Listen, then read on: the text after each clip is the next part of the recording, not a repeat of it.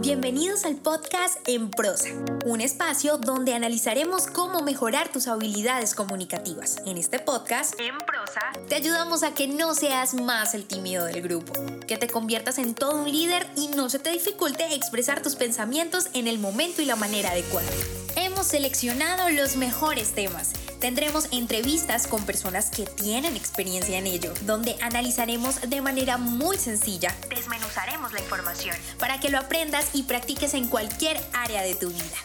Soy Diana Checa, bienvenidos. Hey, hola, hola, te doy la bienvenida oficial a este 2021 y desde Emproso Podcast deseo que hayas tenido un excelente 2020, con toda su peculiaridad por supuesto. Si eres nuevo por aquí, me presento. Soy Diana Checa, autora del podcast En Prosa, el podcast en español donde aprendes a comunicarte mejor. Sin duda, en cualquier área de tu vida será importante mantener una buena comunicación. Es importante mejorar y darte cuenta que la comunicación es una herramienta y una habilidad valiosísima y por tanto debes cultivarla constantemente. Y en cada uno de los episodios tienes un consejo comunicativo que puedes escuchar desde cualquier lugar si tan solo te suscribes a mi página www.emprosa.com o en Spotify o Apple Podcast me encuentras como en prosa. En esa suscripción te llegarán notificaciones de los nuevos episodios y vas a poder estar súper conectado con la comunicación y por supuesto con este espacio tan hermoso que hemos creado para ti que nos escuchas por primera vez. Igualmente, en mis redes sociales me encuentras como arroba checadiana o arroba en prosa podcast en Instagram, Facebook y Twitter también. Todos estos avisos son importantes porque este año vengo recargada de buena energía y quiero transmitírtela, pero sobre todo quiero compartirte grandiosa información que deseo que te lleves en cada uno de mis episodios. Así que te invito a estar pendiente y compartir con quien tú creas que lo necesita esta información que escuchas en este episodio. Antes de que se acabara el particular 2020 estuve viendo una película de la que aún se habla mucho y que si no la has visto te invito a que la veas porque realmente está buenísima. Se llama Soul. Es la última película de Disney Pixar y pienso, y voy a decirlo sin temor alguno, que es una película hecha para adultos. En muchas entrevistas a los creadores de esta película se les ha preguntado lo mismo y ellos insisten en que es una película para niños, pero evidentemente cuando analizas la película, realmente es una película que me parece muy propicia en este tiempo que estamos viviendo y que justamente habla del propósito de vida. Pero sin hacer spoiler, tranquilos, voy a contarte que esta película habla en gran parte y en gran medida de las personalidades. Y fue ahí cuando dije, no, debo hacer un episodio sobre las personalidades al comunicar. Y es que todos tenemos un estilo muy particular de hablar, todos tenemos una manera de comunicar. Y eso también está basado en una teoría que se llama la teoría de los cuatro humores.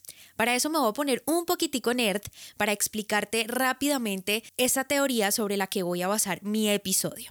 Así que comencemos.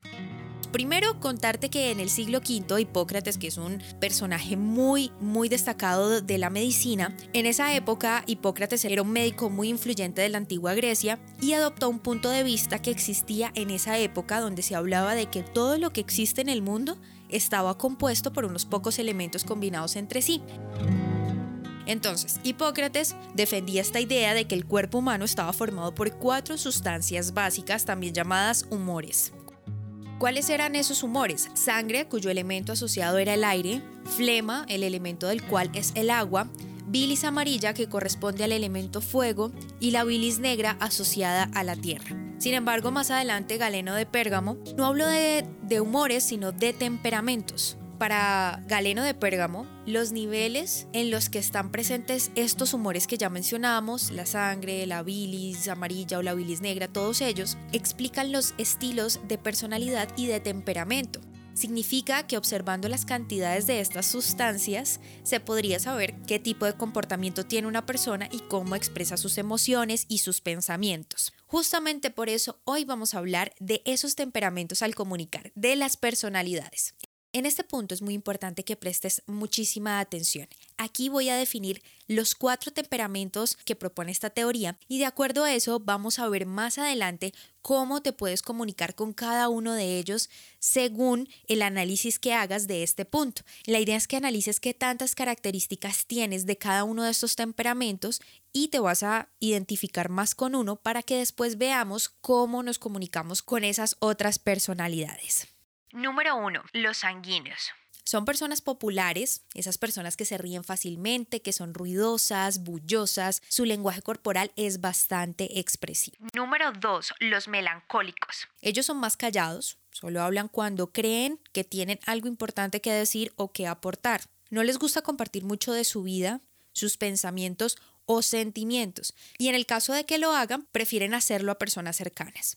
Los melancólicos tienen un lenguaje corporal poco expresivo. Y una característica importante es que siempre prefieren pensar antes de hablar, por lo que evitan conversaciones banales o frívolas. Número 3. Los coléricos. Son personas que les gusta dar instrucciones u órdenes. No son muy conversadores. Se podría decir que casi no conversan.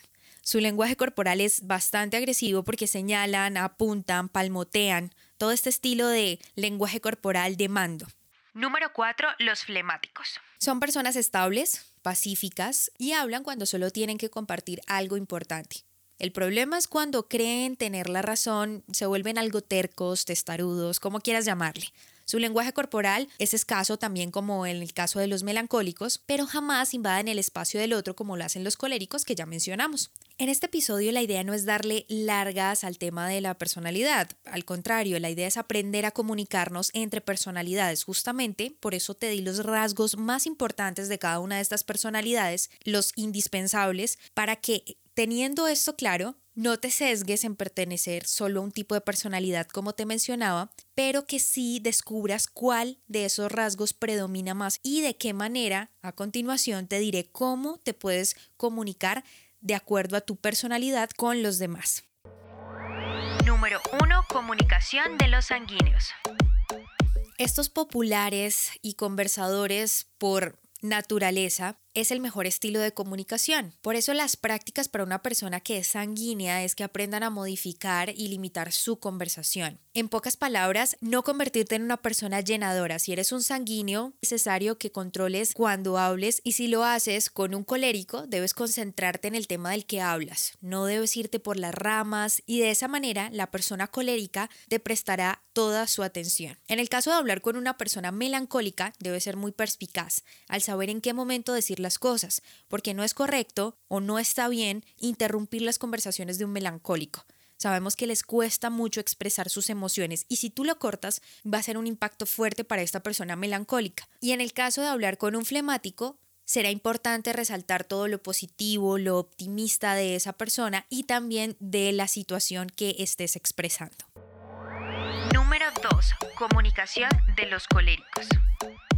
Como ya te lo mencioné, el colérico piensa y actúa de manera más rápida y a pesar de que es una fortaleza, también es su debilidad porque eso les impide comunicarse mejor. En el caso de que un colérico quiera hablar con una persona sanguínea, con estas personas populares y conversadoras, es importante escucharlos activamente, ya que los populares sanguíneos les encanta contar historias coloridas. Si tiene que hacerle un llamado de atención o corregir a una persona sanguínea, debe hacerse con gentileza y amabilidad, evitando la rudeza tan característica de esta personalidad colérica. Al hablar con un melancólico es importante que le des la oportunidad de expresarse y no cortarles las ideas. Caso muy particular de los coléricos es que tienden a terminar las frases. Ellos tienen su mente procesando la información a mil y quieren siempre terminar las ideas que la otra persona está contando. En el caso de los melancólicos es importante que les des ese espacio. En el caso de que sea con un flemático a quien te diriges, debes tenerle paciencia, ya que ellos se demoran en expresar sus ideas, piensan todo, lo analizan y un gran consejo es recordar la regla de los 7 segundos. Ahora, esta regla es para todos, principalmente para los coléricos, pero así no seas colérico, puedes aplicarla perfectamente. Consiste en escuchar y no interrumpir o hacer preguntas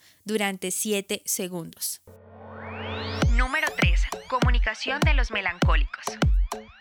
Son personas que dentro de sus fortalezas está la escucha activa, analizan la información pero les cuesta expresarse. Así que cuando hables con un sanguíneo, por ejemplo, deben buscar momentos para elogiarlos, decir o expresarles cosas como, oye, es divertido estar contigo, me gusta estar contigo, reírse de sus chistes o asentir cuando tengan razón. Es simplemente estar ahí para esa persona, hacerle sentir que lo estás escuchando en el caso de hablar con una persona sanguínea. En el caso de los coléricos, cuando un melancólico habla con ellos, la idea es responder de forma breve no hablar de cosas que no se les preguntó porque los coléricos, ya sabes, siempre están a un ritmo acelerado, quieren las cosas ya, no les gusta irse por las ramas. Y si es un flemático con el que hablan los melancólicos, se debe enfocar en los elogios y concentrarse en todos esos aspectos positivos y ya que las palabras son gratis y no cuestan nada, los melancólicos deben aprender a expresar esas ideas, emociones y pensamientos y de esa manera cuando exista un cumplido genuino es bueno que lo digan. Dar elogios es gratis y es una gran manera de construir relaciones, así que podemos hacerlo.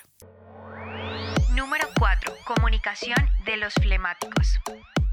Los flemáticos se les dificulta decir las cosas, saber expresarlas y sabemos que para poder tener una conversación se necesita de ambas partes. A pesar de que son muy buenos escuchando, los flemáticos deben aprender a expresar todo lo que piensan y sienten. Si, por ejemplo, habla un flemático con un sanguíneo, debe mostrar entusiasmo por esas ideas que les cuentan estas personas. Sabemos que ellos tienen poca gestualidad, entonces al expresar felicidad, agrado de lo que se les está diciendo, y más si es una persona sanguínea, van a lograr tener una mejor conversación. También se les puede dar el crédito a sus ideas, decirle que son importantes las cosas que está diciendo ese sanguíneo. En el caso de los coléricos, acortar el tiempo del discurso a la mitad es importantísimo. Sabemos que los coléricos cuentan y miden todo en función del tiempo, que su agilidad y su perspicacia son también su peor enemigo. Así que con estas personas es mejor decir las cosas a la mitad. En el caso de los flemáticos va a ser mucho más fácil porque ellos se les dificulta decir las cosas, así que no van a tener mucho problema al dar respuestas básicas y concretas si están hablando con un colérico. En el caso de los melancólicos, a ellos les importa darle sustento a los datos que expresas.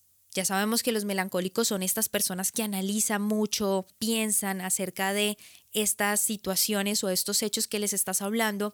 Entonces, para ellos es importante mostrarles pruebas, estudios, que si tú dices algo es sustentado. Por ejemplo, si tienes un compañero de trabajo en que sea melancólico y tú eres flemático, cuando digas una idea, para dar mayor seguridad y, y validez a lo que estás diciendo, puedes mostrar algo o decirle que está sustentado en algo que tú leíste en este estudio, en esta estadística, mostrando validez y evidencias, datos científicos o datos importantes que le den relevancia a lo que estás diciendo. Como te puedes dar cuenta, todos somos diferentes a la hora de comunicarnos pero podemos rescatar que en algunas áreas somos más ágiles, tenemos mejores destrezas, nos desenvolvemos mucho mejor. Lo importante es saber usar eso a nuestro favor, por supuesto, y entendernos con respecto a las diferencias. Siempre en una actitud ganar-ganar. No se trata de imponer tus ideas, no se trata de imponer tu conversación o tu estilo al comunicar. Por esa razón es que se debe trabajar en esas falencias que tenemos